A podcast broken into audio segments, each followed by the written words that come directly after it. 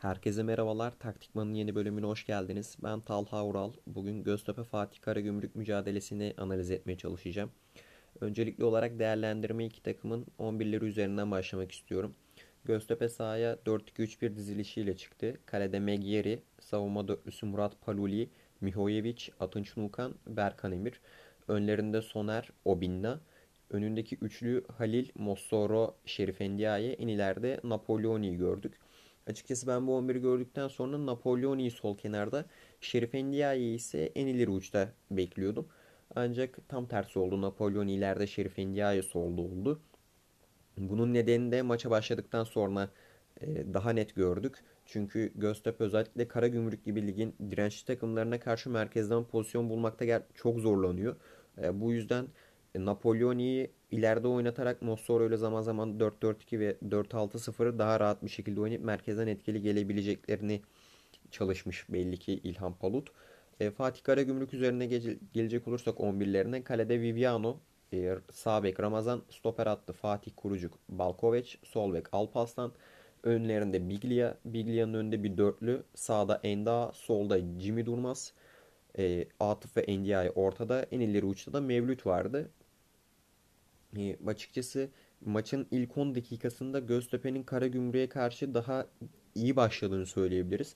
E, bu süreçte de sürekli e, Napoleon'i biraz daha geriye gelerek iki tane ofansif orta sahayla maça çıkmış gibi oldu açıkçası Göztepe. E, Berkan Emir sol kenar gibi. Şerif Endia'ya sol kenardan içeriye doğru koşuları var.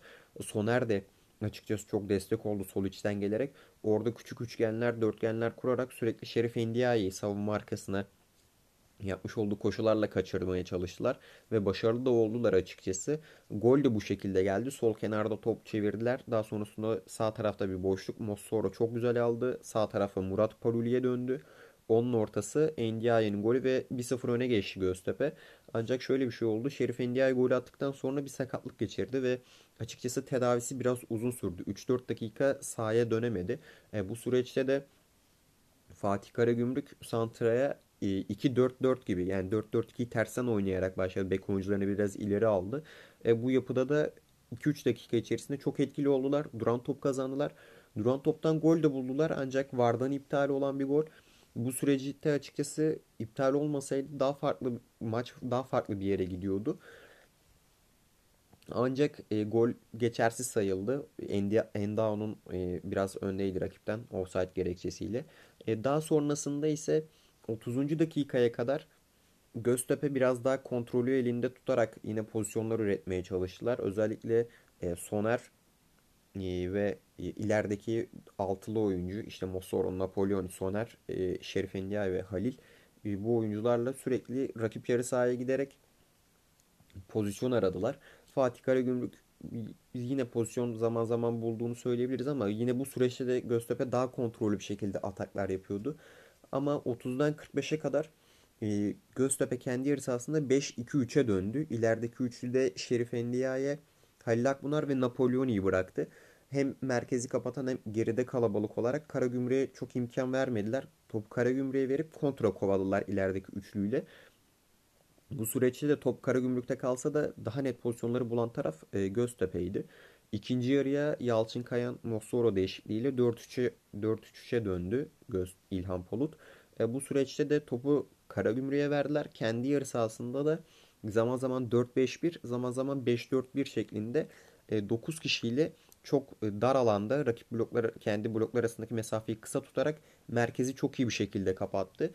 E, top Karagümrük'teydi. Karagümrük e, bu süreçte eset oyunu oynadı. Soldan sağa, sağdan sola top döndürerek kayma yaparken rakibin boşluklar verme, boşluklar bulmak istiyordu. Rakibin hatalarını değerlendirmek istiyordu.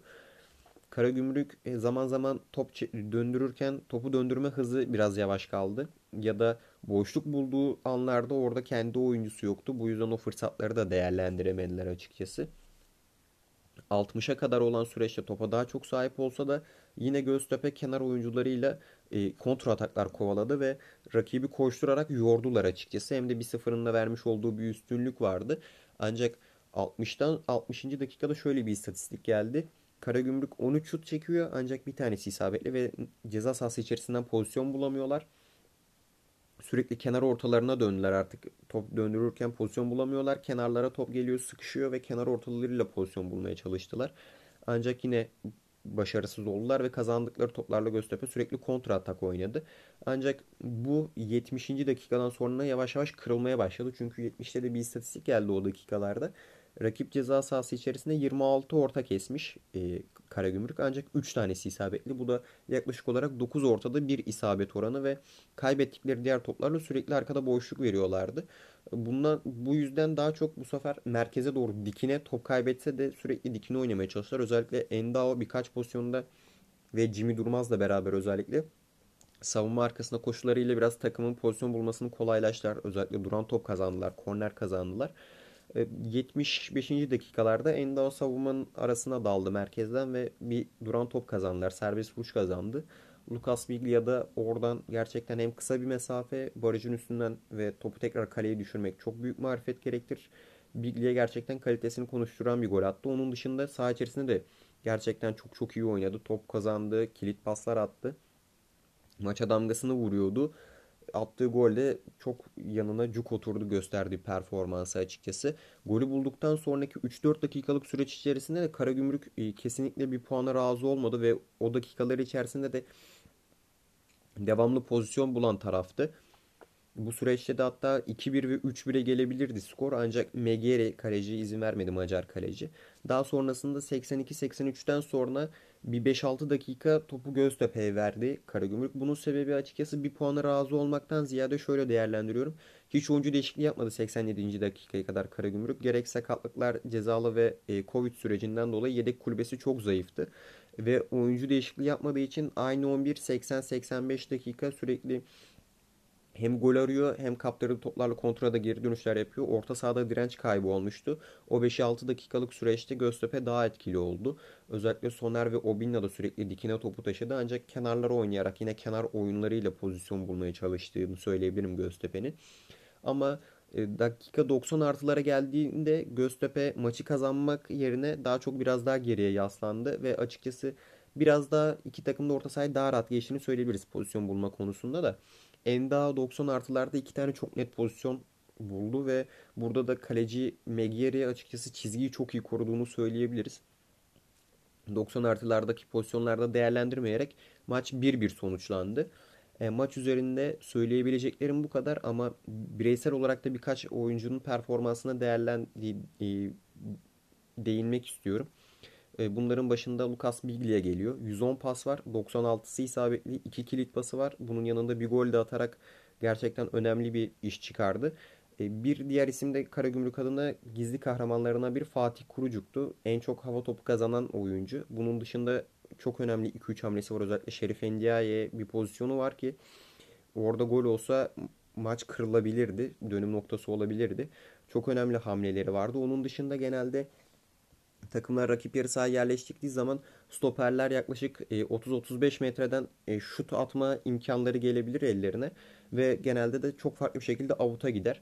E, Fatih'in de öyle bir pozisyon yakaladı ancak şut atacak gibi yapıp bir fake şut fake'i daha sonrasında bir şut fake'i daha verdi ve korner kazandırdı takımına. O hırsı gerçekten korner kazandıktan sonraki hırsı ne kadar çok maçı istediğine dair ne kadar ruhunu ortaya koyduğunu gösteren özelliklerden biriydi. Bunu Galatasaray maçında da Roko penaltı yaptırdıktan sonra itirazlarında onları sakinleştirmesi, Cagney'e karşı hava, top, hava toplarında üstünlük sağladığı zamanki sevinci ne kadar hırslı bir oyuncu olduğunu gösteriyor. Açıkçası ben onun da e, Mert Çetin gibi şampiyonluk yaşamış İstanbul kulüpleri görmeden Avrupa'ya gidebileceğini düşünüyorum.